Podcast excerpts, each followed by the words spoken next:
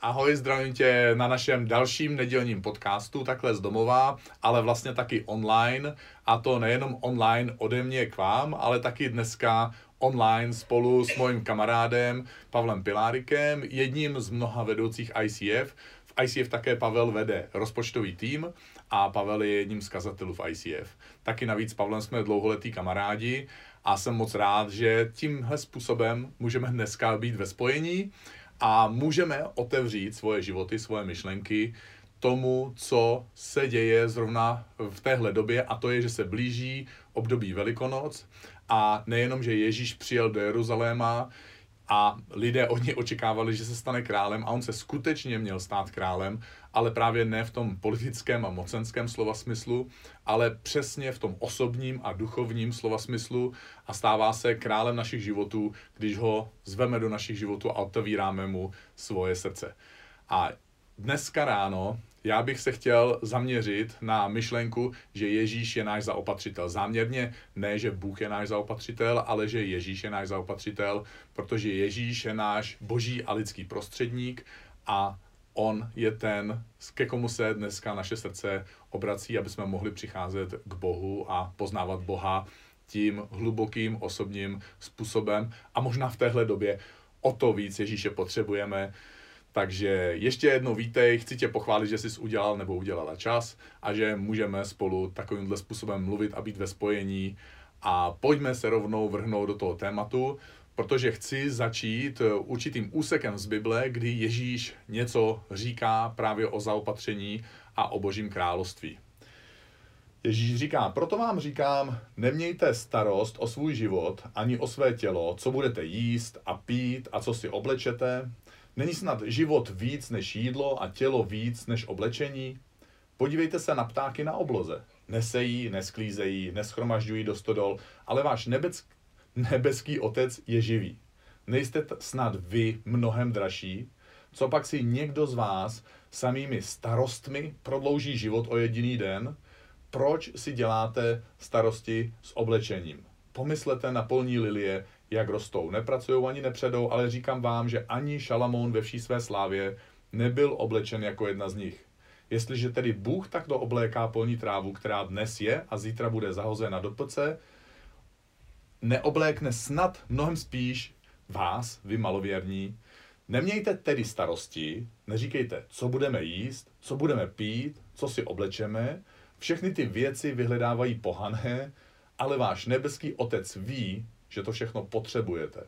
Hledejte nejprve Boží království a jeho spravedlnost a toto všechno vám bude přidáno.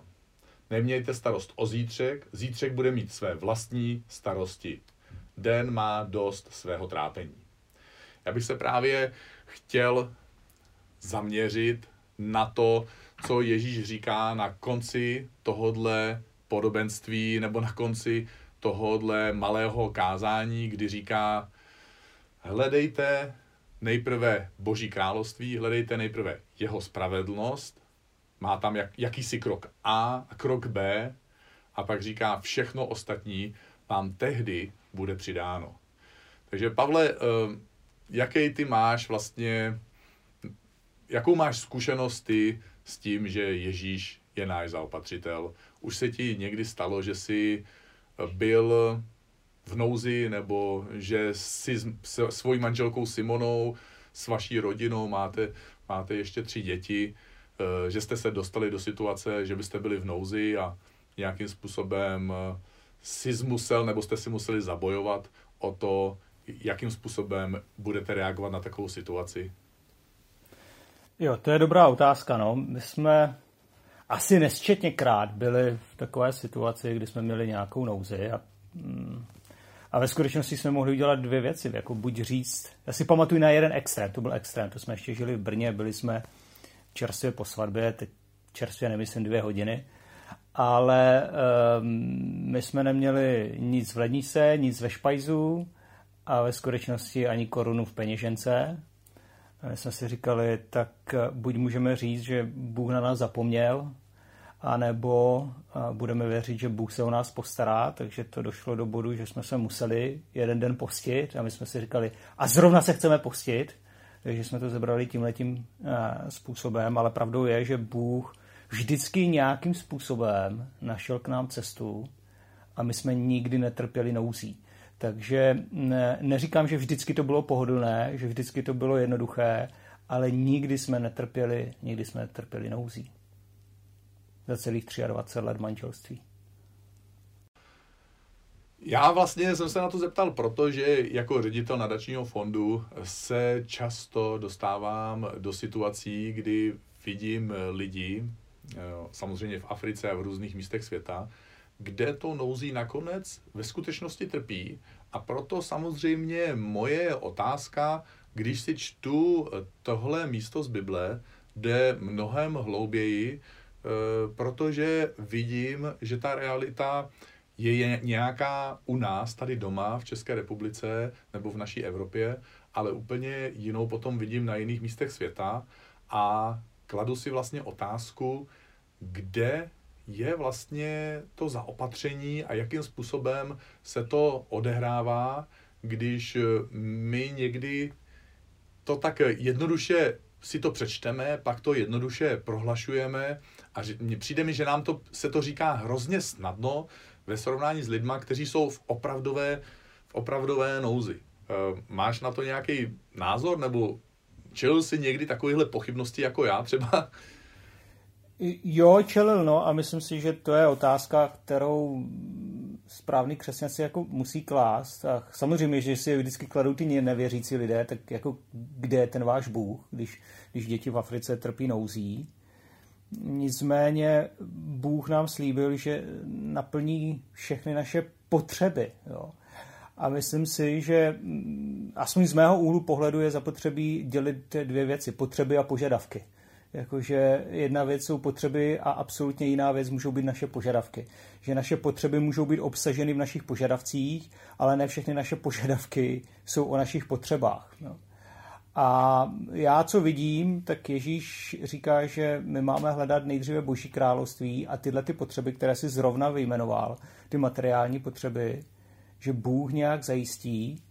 A já, když se dívám na, na, na, na Bibli a když se dívám na to, jaký byl Ježíš, tak Ježíš ve skutečnosti, aspoň z mého úhlu pohledu, naplňoval tři základní potřeby u toho každého člověka.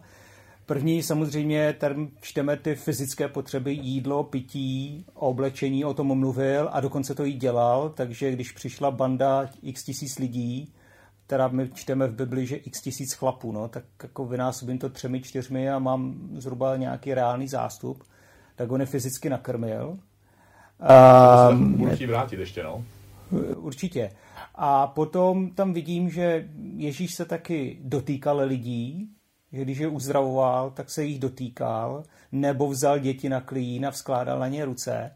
A Radkin Honzák, eh, vyhlasný český psychiatr, jednou napsal, že každý člověk má potřebu dotyku. Každý člověk potřebuje pohlazení fyzické i na duši.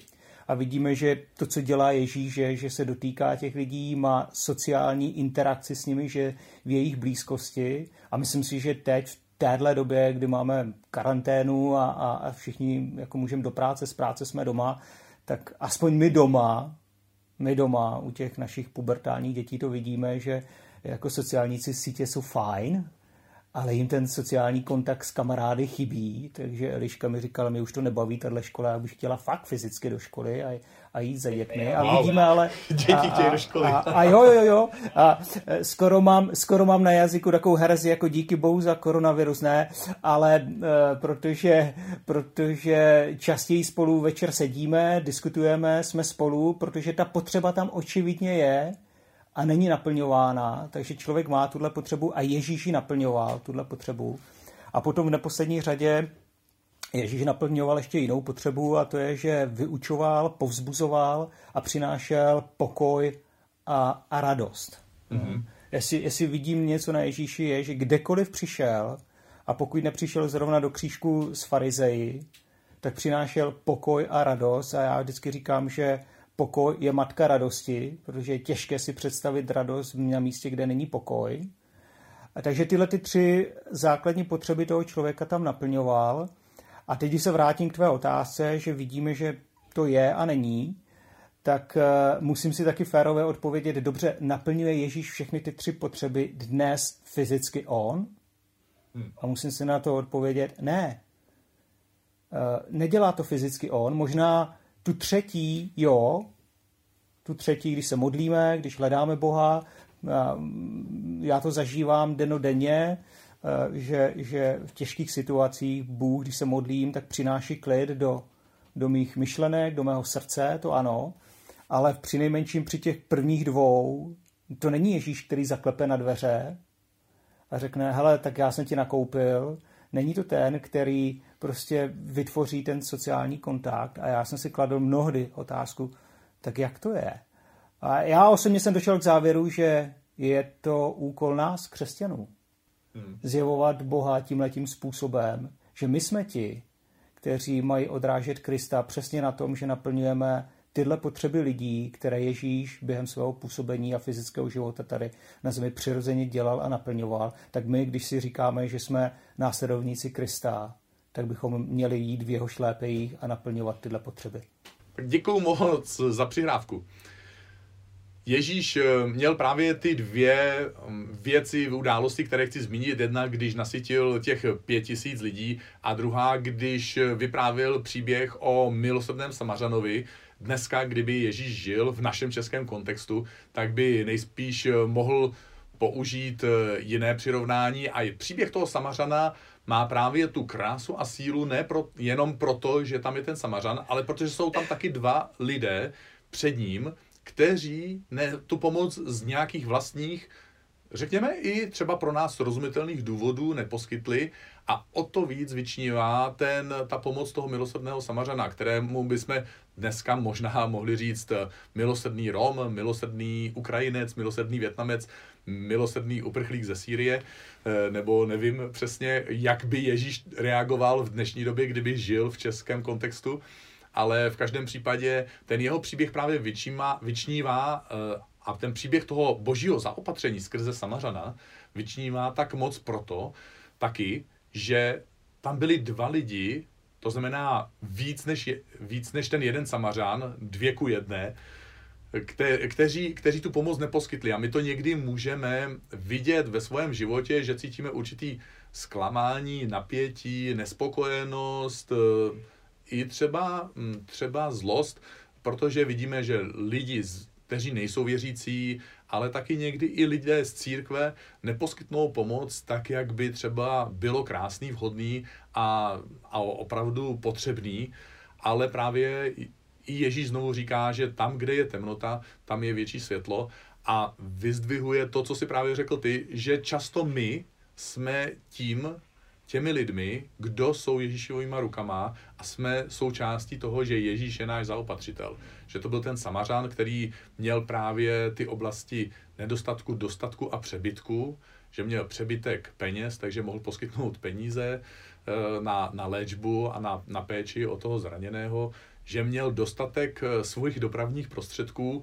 to znamená, že měl tak akorát pro sebe, měl toho osla ve chvíli, kdy ho poskytl tomu zraněnému, tak sám musel jít pěšky, takže se musel uskromnit ve skutečnosti dokonce, když se stával tím nástrojem toho zaopatření božího a pak měl něčeho nedostatku a to byl jeho čas. Ukázalo se nakonec, že nemá čas pečovat o toho zraněného tak dlouho a že musel požádat někoho dalšího, aby mu pomohl a že byl vlastně ve stejném nedostatku jako ti předchozí dva, akorát, že na rozdíl od nich on v rámci svého nedostatku byl ochotný udělat ten krok navíc a udělat, stát se vlastně v tom Ježíšově vymyšleném příběhu tím božím zaopatřitelem.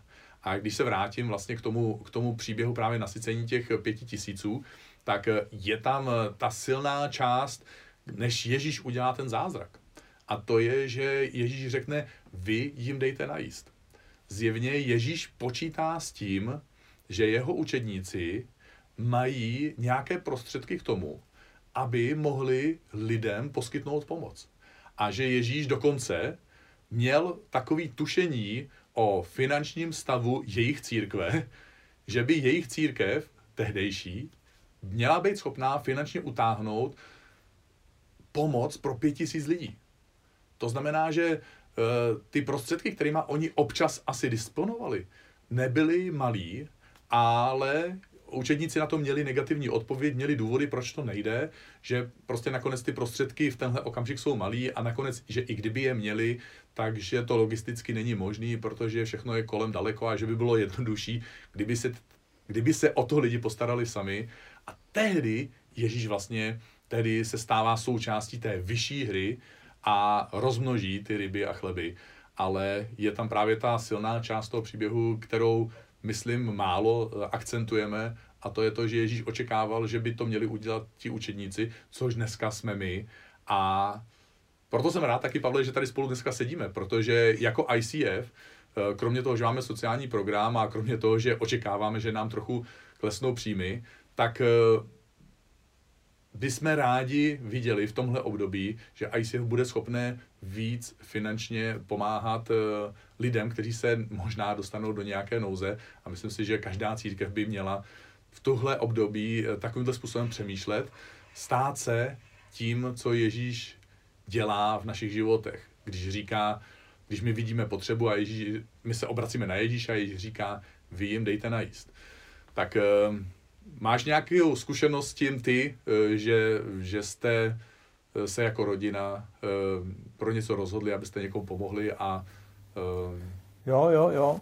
Um, já myslím, že nemáme tolik času, abych o tom mohl vyprávět do všech, ale si vzpomínám jednou, myslím, že to bylo v době, kdy jsme jako ICF kupovali loď nebo opravovali, teď nevím.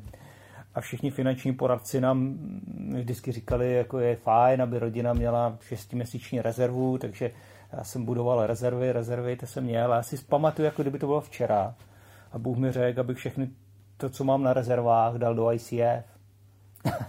a já jsem mu říkal, bože, jako uh, asi se spletl. jo, tak to, to si dokážu představit, já taky bych asi jako měl. Hele, tohle jsou rezervy, rozumíš tomu? a naučil jsem se, že Bůh neodpovídá na stupidní otázky. Myslím si, že on tomu rozumí, že to byly rezervy. A pak já jsem eh, došel k závěru, hele, tak jako jestli tvrdím, že on mým bohem ve všem, tak jako i v téhle oblasti.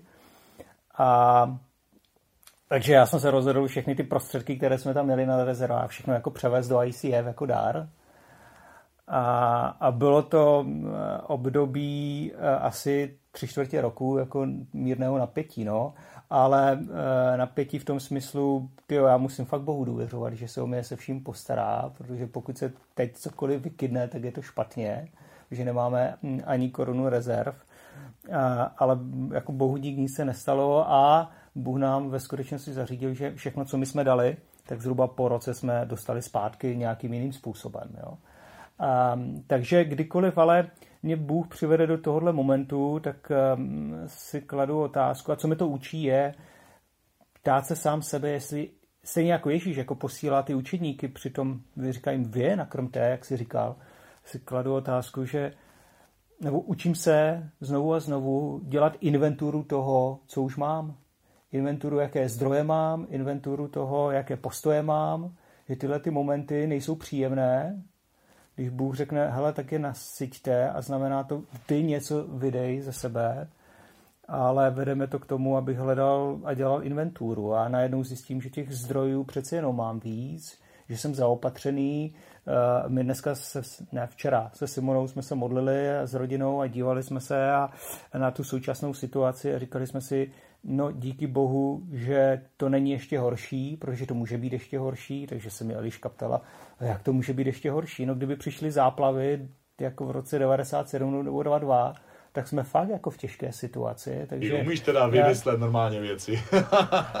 takže, eh, takže to, že nás Ježíš o něco požádá, abychom něco udělali, znamená pro mě jako Pavle udělej inventuru, protože očividně máš co dát. A jeden příklad za všechny, teďka uvedu. Eh, všichni víme, jaká je situace a my provozujeme rehabilitace v mnoha městech a a my jsme se rozhodli z bezpečnostních důvodů, protože nám chybí ochranné pomůcky, chceme chránit zdraví našich zaměstnanců i pacientů, takže jsme se to rozhodli zavřít a Bára.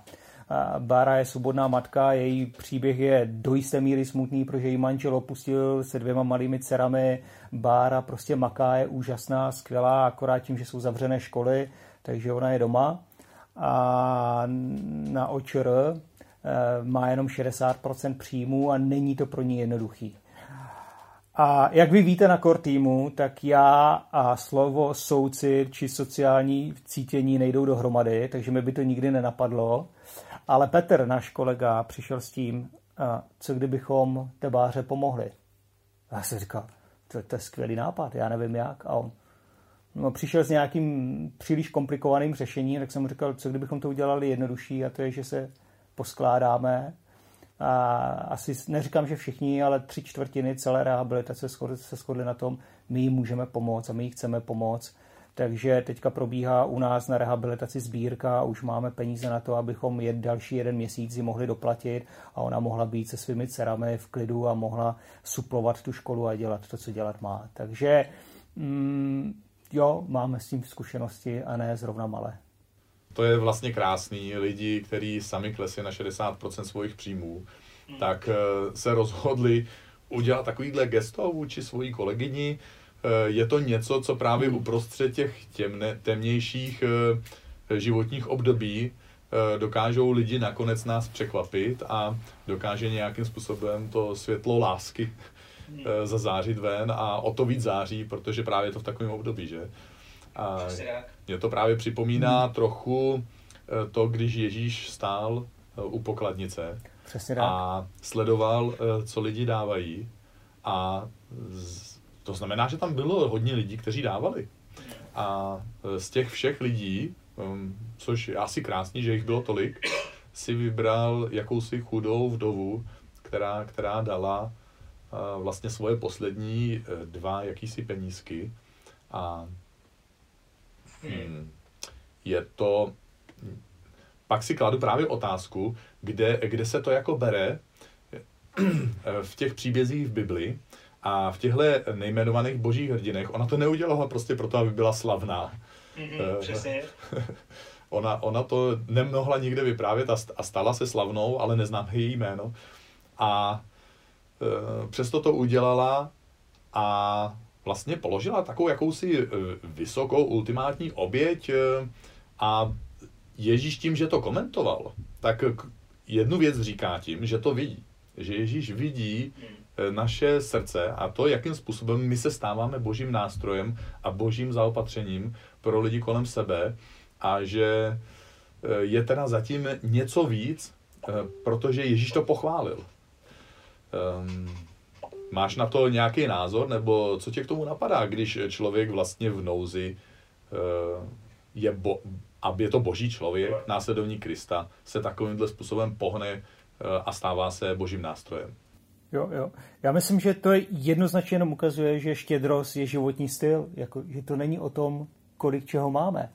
Vem si, že ta vdova, tam je napsáno, že hodila dva, a teď je napsáno, když to přeložíme, eh, peníze jako nominálně nejmenší peníz v oběhu, tak si představ, že tam hodí dvě jedno koruny jo, v našem kontextu.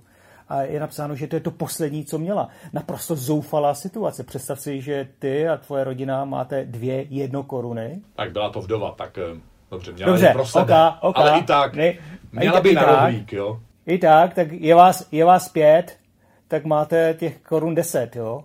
Ale e, přesto se rozhodla prostě to dát do pokladnice a ukazuje mi to, že životní styl není, eh, nebo štědrost je životní styl a že to není vůbec o tom, kolik čeho máme a kolik čeho nemáme.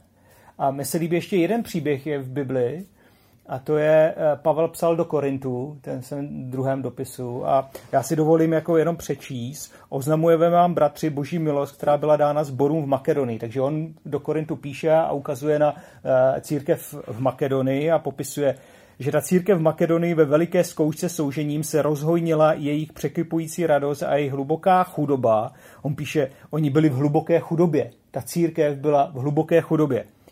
A jejich hluboká chudoba se rozhojnila do bohatství štědrosti. A mi se líbí to sousloví, jako bohatství štědrosti, že můžeš být bohatý ve štědrosti, i když seš velmi chudý a dosvědčují, že dali podle své možnosti, ba i nad možnost, sami od sebe nás velmi naléhavě prosili o tu milost, aby se mohli účastnit na službě pro svaté. Ale představ si, že církev je chudá a přesto tě prosí, hele, my chceme, my chceme dát prostě. A ukazuje mi to ještě jednu věc, že o těchto lidech, jako je ta vdova a jako je církev v Makedonii, o těch čteme v Bibli, představ si to, po staletí a tisíciletí o nich čteme. Ale o těch bohatých, kteří v té chrámové pokladnici chodili taky a hodili tam z nadbytku, po nich neštěkne ani pes, jenom víme, že tam přišli, hodili a konec. Ale o těchhle, o těchhle víme docela hodně a o těchhle čteme. Takže eh, pro mě to ukazuje, že štědrost je životní styl bez ohledu na to, jestli jsem bohatý nebo chudý, eh, jestli mám nadbytek nebo mám míň, tak jak to prokázali mý kolegové prostě v centru Prahy v rehabilitaci. Je pravdou, že dávat z nedostatku bolí, že to není úplně jednoduché, ale na druhou stranu je to velmi inspirující a příkladné. Mě právě tyhle příběhy hrozně moc eh, tlačí do otázky, co ve skutečnosti se děje vnitru člověka, který mu vznikne v životě takovýhle životní styl, že se stává nástrojem božího zapatření, nástrojem Ježíšova zaopatření. Hmm. hmm. A přijde mi, že se to tak moc podobá tomu, co Ježíš právě zažil, když byl v tom předvelikonočním období a byl v Gecemanské zahradě a modlil se a měl právě darovat to všechno, co měl, měl dát svůj život a měl se vzdát svého života, svého dechu, svého tepu srdce a svého spojení s tímhle fyzickým světem. A je ve velkém stresu, protože nedokáže jakýmsi emocionálním způsobem pochopit, proč se mu tohle zlo děje, proč o to má přijít, proč o to přichází? A nedokáže vidět to, že Bůh přeci bude mít nějaké řešení, i když nepřítel, boží nepřítel, vymyslel tak zlovolný plán a musí dojít k takovýmhle nešťastným událostem. A někdy my jsme v podobné situaci, že zažíváme něco těžkého, nešťastného, boží nepřítel začne působit v našem životě a chceme vidět Boha, ale nedokážeme ho vidět a jsme v tom velkém stresu podobně, jako byl Ježíš. A Ježíš nakonec udělá tu věc, že řekne, bože, já to nejsem schopný vidět, ale chci se ohnout před tebou, chci se sklonit před tebou a chci říct, chci hledat tvoje království víc než všechno ostatní, chci hledat jeho spravedlnost víc než všechno ostatní a chci nějakým způsobem věřit, že se nakonec tvoje sláva projeví, že tvoje láska, tvůj plán se nějakým způsobem projeví a že zažiju to vzkříšení nějakém ohledu a v nějaké podobě, tak, jako ho zažil Ježíš a že tvoje jméno bude oslavené. Takže ehm, Děkuji, Pavle, že jsi tady s náma dneska byl. Eh, budeme se pomalu loučit, ale já ještě než se rozloučíme, eh, tak eh, bych byl rád, jestli by se ty a já jsme se pomodlili. Já řeknu modlitbu, ty bys řekl modlitbu a pak jenom lidem řekneme ahoj. Takže pojďme se společně modlit, jestli jste s náma, tak se můžete modlit spolu s náma. Bože, my ti děkujeme za to, že jsme ve tvojí ruce. Děkujeme ti za to, že se na tebe můžeme vždycky spolehnout. Děkujeme ti za to, Ježíši, že jsi náš zaopatřitel. Ježíši, chceme v tobě přijít v téhle chvíli, každýho z nás trápí nějaký věci, někdo se cítí trochu víc sám, někdo se cítí trochu víc izolovaný, někdo nemá moc co dělat, někdo má příliš moc co dělat, každý z nás zažijeme nějaký, nějaký finanční pokles pravděpodobně, možná někteří z nás dokonce i nedostatek, uvidíme různé příběhy kolem sebe. Bože, chceme být taky tvojím rukou v tomhle světě, tvoj, tvojima zaopatřitelama, chceme být nástrojem tvojeho zaopatření pro lidi kolem sebe.